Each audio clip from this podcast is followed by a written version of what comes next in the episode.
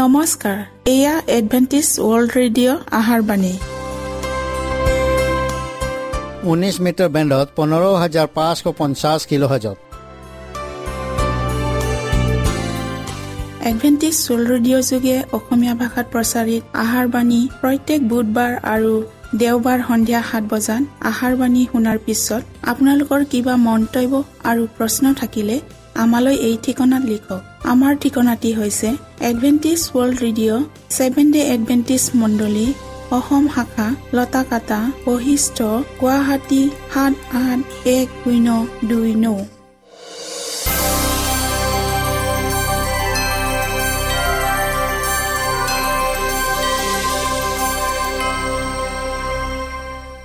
প্ৰিয় শ্ৰোতা বন্ধুসকল এতিয়া শুনো আহক এটি খ্ৰীষ্টীয় ধৰ্মীয় গীত।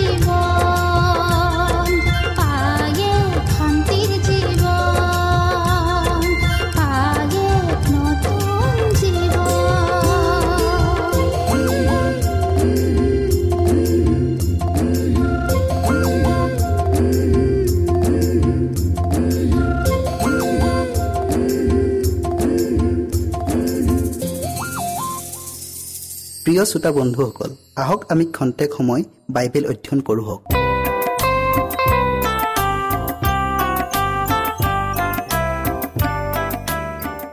দানিয়েলে সাত অধ্যায়ত দেখা দৰ্শনৰ দুবছৰৰ পাছত আকৌ আন এটা দৰ্শন পালে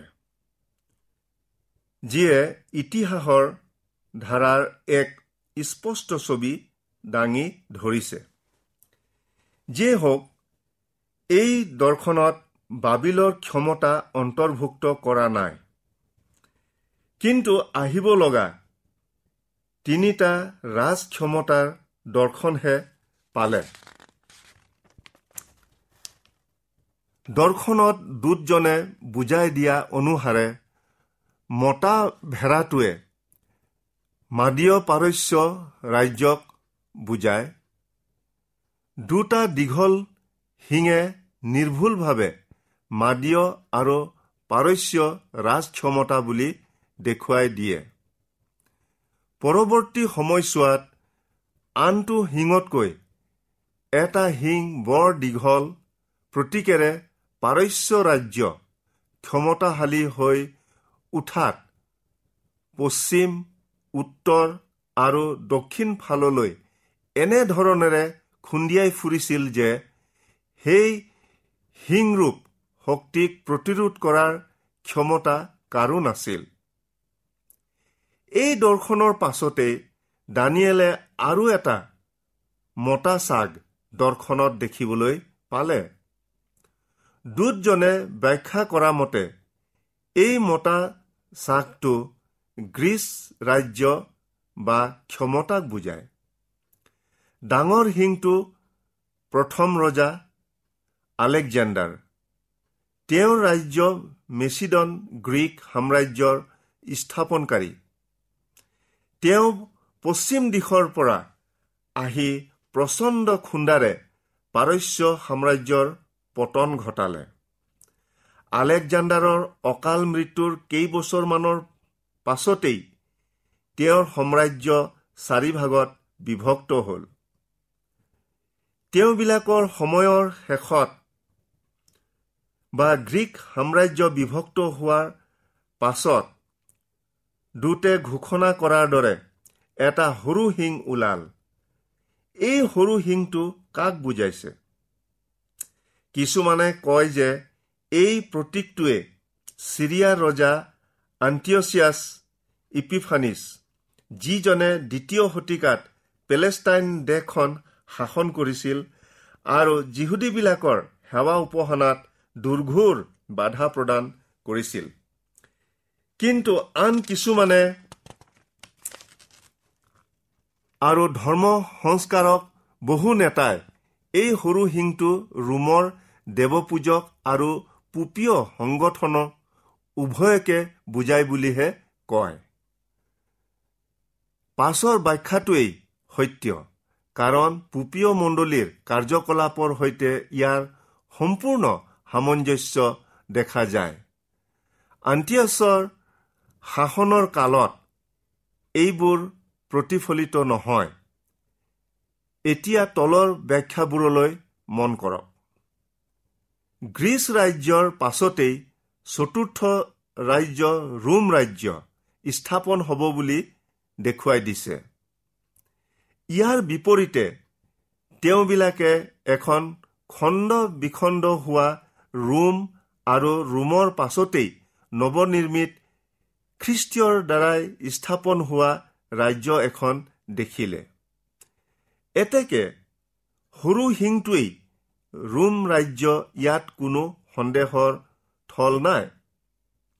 কিয়নো গ্ৰীচ সাম্ৰাজ্যৰ পাছতেই অৱশেষত চতুৰ্থ ৰাজ্যখন এক অদৃশ্য হাতৰ শক্তিয়ে ধ্বংস কৰিলে।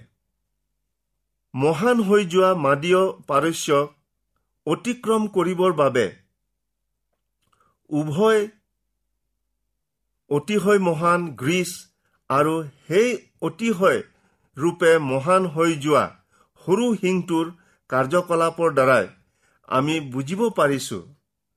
ৰোমৰ ৰাজ আৰু ধৰ্মীয় ক্ষমতাত এই গুণবোৰ প্ৰকাশ পায় যিটো আন্তিয়াছৰ কাৰ্যত প্ৰকাশ নাপায়। ভাৱবাণীত কোৱাৰ দৰে ৰোম সাম্ৰাজ্যৰ দক্ষিণে মিছৰ পূবে মেচিডন আৰু দেহৰত্নৰ দেশ পেলেষ্টাইন বিস্তৃত ভূভাগ আগুৰি আছিল। কেৱল ৰোমীয় ক্ষমতাইহে বাহিনীবিলাকৰ অধিপতি আৰু অধিপতিবিলাকৰ অধিপতিৰ বিৰুদ্ধে উঠিছিল। এই অধিপতিজন যীশুখ্ৰীষ্টীয়ৰ বাহিৰে আন কোনো নহয়। ওপৰৰ কথাখিনি দেৱপূজক ৰোম আৰু পুপীয় ৰোম উভয়ৰ দ্বাৰাই সিদ্ধ হয়।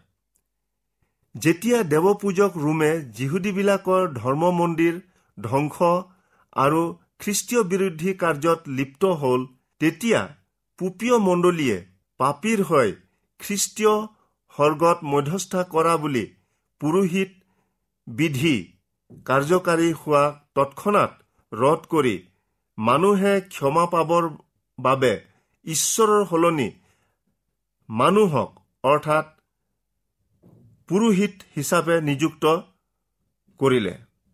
শাস্ত্ৰত উল্লেখ কৰা মতে সঁচাকৈ এই সৰু শিংটোৱে ধৰ্মধাম আৰু আটাই ধৰ্মীয় বিধিৰ বিৰুদ্ধাচৰণ কৰি নাইকিয়া কৰিব ইয়াতেই তাৰ প্ৰত্যক্ষ প্ৰমাণ পোৱা যায়। ধৰ্মধাম কি?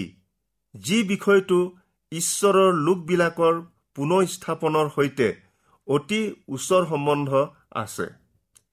এই বিষয়লৈ দানিয়েলে হাজাৰ বছৰৰ পূৰ্বেই ঈশ্বৰ জিহুৱাই তেওঁৰ নিজ লোকবিলাকৰ মাজত বাস কৰিবলৈ এটি ধৰ্মধাম নিৰ্মাণৰ নিৰ্দেশ দিছিল। অৱশ্যে স্বৰ্গীয় ধৰ্মধাম সূচীকৰণ এইবোৰৰ দৰ্শনহে পাইছিল। দানিয়েলৰ ভাওবাণী বুজিবলৈ আবাহ তম্বু ধৰ্মধাম আৰু ইয়াত হোৱা ধৰ্মীয় বিধিবোৰৰ বিষয়ে জানিব লাগিব।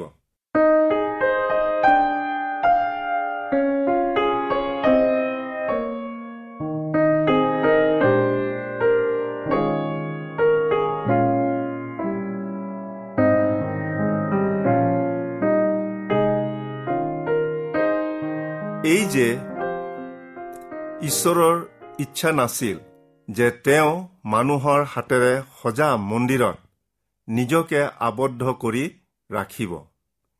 কিন্তু অনন্তকলীয়া সৰ্বব্যাপী ঈশ্বৰে প্ৰত্যেকজন মানুহৰ হৃদয়তহে বাস কৰে।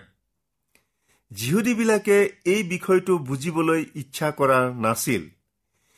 সেয়ে ঈশ্বৰে আবাহ তম্বু ধৰ্মধামৰ ধৰ্মীয় বিধিবোৰৰ দ্বাৰাই যীশুখ্ৰীষ্টীয়ত সম্পন্ন হোৱা প্ৰায়চিত্ৰৰ কাৰ্যৰ সংক্ষিপ্ত আভাস সেইবিলাকক দিছিল। খ্ৰীষ্টীয়ৰ প্ৰায়চিত কাৰ্যৰ উদ্দেশ্য আছিল পতীত মানৱ জাতিক তেওঁৰ নিজ ঐশ্বৰিক প্ৰতিমূৰ্তিত পুনৰাই পূৰ্বৰ দৰে প্ৰতিষ্ঠিত কৰা। সেয়ে এই কাৰ্যক প্ৰায়চিত কাৰ্য বুলি কোৱা হৈছে। এই প্ৰায়চিত কাৰ্য একমাত্ৰ খ্ৰীষ্টীয়ৰ আত্মবলিদানৰ বৰদানৰ দ্বাৰাইহে সম্ভৱ। ক্ৰুচত তেওঁ নিজ প্ৰাণ দি এতিয়া সৰ্গত আমাৰ কাৰণে পিতৃৰ আগত নিবেদন কৰি আছে যিজনে সেই জীৱন গ্ৰহণ কৰে তেওঁ সদাকালৰ অৰ্থে পৰিত্ৰাণ পায়। ঈশ্বৰে তেওঁৰ এই সত্যৰ নিগুৰ তত্ববোৰ অলপ আগেয়ে মিছৰৰ বন্দী অৱস্থাৰ পৰা ওলাই অহা ঈশ্বৰক চিনি নোপোৱা যিহুদী জাতিটোক কেনেকৈ বশত ৰাখিব সেয়ে তেওঁ আবাহ তম্বু ধৰ্মধাম জড়িত থকা ধৰ্মীয় বিধিবোৰৰ যোগেদি সুবাৰ্তাৰ শেষ উদ্দেশ্য সেইবিলাকৰ হৃদয়ত যেন স্থিতি ল'ব পাৰে তাক প্ৰকাশ্যৰূপে আঙুলিয়াই দেখুৱাই দিলে। ঈশ্বৰে যিহুদী ধৰ্মধামত পুৰোহিতবিলাকক গোটেই বছৰটোৰ বাবে প্ৰত্যেক দিনেই নানা যাগ যজ্ঞ কৰাৰ নিৰ্দেশ দিলে। এই পালনীয় ধৰ্ম উৎসৰ্গ কৰা ধৰ্মযজ্ঞৰ পালনীয় বিধিবোৰ চিত্ৰৰ ঊৰ্ধত শেষ হৈ এই দিনটো ন্যায় বিচাৰৰ আৰু অতি গাম্ভীৰ্যপূৰ্ণ পবিত্ৰ দিন আছিল। এই দিনটোত মহাপুৰুষিতে ধৰ্মধাম সূচীকৰণ প্ৰতীকস্বৰূপ বিধি অনুসাৰে লোকসমূহৰ পাপবোৰ হস্তান্তৰ কৰিছিল। যিবিলাকে এই দিনত নিজৰ প্ৰাণক দুখ দিছিল অনুতাপ কৰিছিল সেইবিলাকৰ পাপ ক্ষমা কৰা হৈছিল আৰু ঈশ্বৰৰ দৃষ্টিত এক নতুন জীৱন আৰম্ভ কৰিছিল। আৰু যিবিলাকে সকলো জানি শুনিও নিজৰ মন কঠিন কৰিছিল সেইবিলাকৰ নাম ইছৰাইলৰ সমাজৰ পৰা বাদ দিয়া হৈছিল। এই আটাই বিধিবোৰ খ্ৰীষ্টীয়ৰ দ্বাৰাই সিদ্ধ হোৱা প্ৰকৃত প্ৰায়চিত্ৰলৈ দেখুৱাই দিয়ে। স্বৰ্গত থকা ঈশ্বৰৰ আচল ধৰ্মধামৰ আৰ্হিৰ পৰাহে মুচিয়ে নকল ধৰ্মধাম এটা সাজিছিল। ইব্ৰিয়া ধৰ্মধামত নিতৌ হৈ থকা জাগ যজ্ঞই খ্ৰীষ্টৰ এতিয়া স্বৰ্গত একেৰাহে তেওঁৰ লোকবিলাকৰ কাৰণে নিবেদন কৰি থকাৰ প্ৰতীকস্বৰূপ আছিল। আনহাতে বছৰেকত মহাপুৰোহিতে মহাপ্ৰাচিত্ৰৰ দিনত ধৰ্মধাম সূচী কৰা কাৰ্যই খ্ৰীষ্টই তেওঁৰ দ্বিতীয় আগমনৰ পূৰ্বেই বিচাৰৰ সময়ছোৱাত আমাৰ হৈ পিতৃ ঈশ্বৰৰ আগত মধ্যস্থকাৰী হোৱাৰ প্ৰতীকস্বৰূপ আছিল। বৰ্ণনা কৰা অনুসাৰে পাছত দানিয়েলে দুই হাজাৰ তিনিশ দিনৰ এটা অংশ বিশেষ মাত্ৰ দৰ্শনত দেখিবলৈ পাইছিল যি দৰ্শনটো জিহুদী আৰু জিৰচালেম সম্পৰ্কীয় আৰু যি স্থানত ধৰ্মধাম আছিল ইব্ৰিয়া ধৰ্মধামক নহয় কিন্তু খ্ৰীষ্টৰ দ্বিতীয় আগমনৰ পূৰ্বেই স্বৰ্গত সূচী কৰিবলগীয়া ধৰ্মধামৰ বিষয়েহে দেখুৱাই দিছিল। দুই হাজাৰ তিনিশ পুৱা গধূলি পুৰণি ইব্ৰিয়া গণনা মতে সম্পূৰ্ণ এক এক দিনক বুজায়। সেয়ে দুই হাজাৰ তিনিশ ভাওবাণীৰ দিনবোৰ দুই হাজাৰ তিনিশ বছৰক বুজাইছে। বাইবেলত এই বিষয়ে সংকেত দিয়া আছে। বাইছ বা তেইছ অক্টোবৰেই দুই হাজাৰ তিনিশ বছৰৰ আৰম্ভণি বুলি পোৱা যায়। এইদৰে ওঠৰশ চৌৰাল্লিছ খ্ৰীষ্টাব্দত দুই হাজাৰ তিনিশ বছৰৰ সামৰণি পৰে। এই সময়ছোৱাতেই স্বৰ্গীয় ধৰ্মধামত বিচাৰ আৰম্ভ হ'ল। দানিয়েল সাত অধ্যায়ত বৰ্ণনা কৰা খ্ৰীষ্টীয়ৰ পুনৰ আগমনৰ পূৰ্বেই বহা বিচাৰ সভাৰ সময় আঠ অধ্যায়ত কোৱা হৈছে। এনে এটা সুদীৰ্ঘ সময়ৰ অতীত হোৱাৰ পাছত ঈশ্বৰে কেনেকৈ তেওঁৰ লোকবিলাকক আৰু ধৰ্মধাম পুনৰ স্থাপন কৰিব তাকে ভাবি দানিয়েল মূৰ্ছিত হৈ পৰিছিল।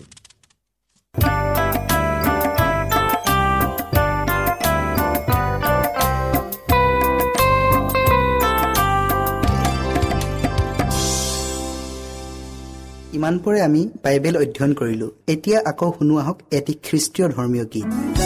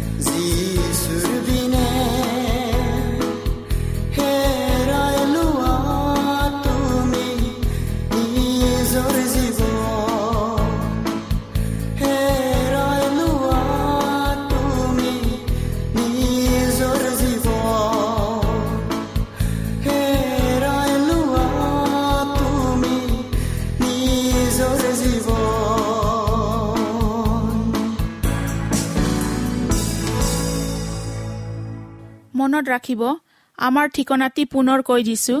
Adventist World Radio' Assam region of Seven Day Adventist Voice of Hope Lotakata Basistha Guwahati seven eight one zero' two nine প্ৰিয় শ্ৰোতা বন্ধুসকল এডভেণ্টিজ ৱৰ্ল্ড ৰেডিঅ' যোগে আহাৰবাণী প্ৰচাৰত আপোনালোকক পুনৰ লগ পোৱাৰ আহাৰে আজিলৈ সামৰিলোঁ। ধন্যবাদ।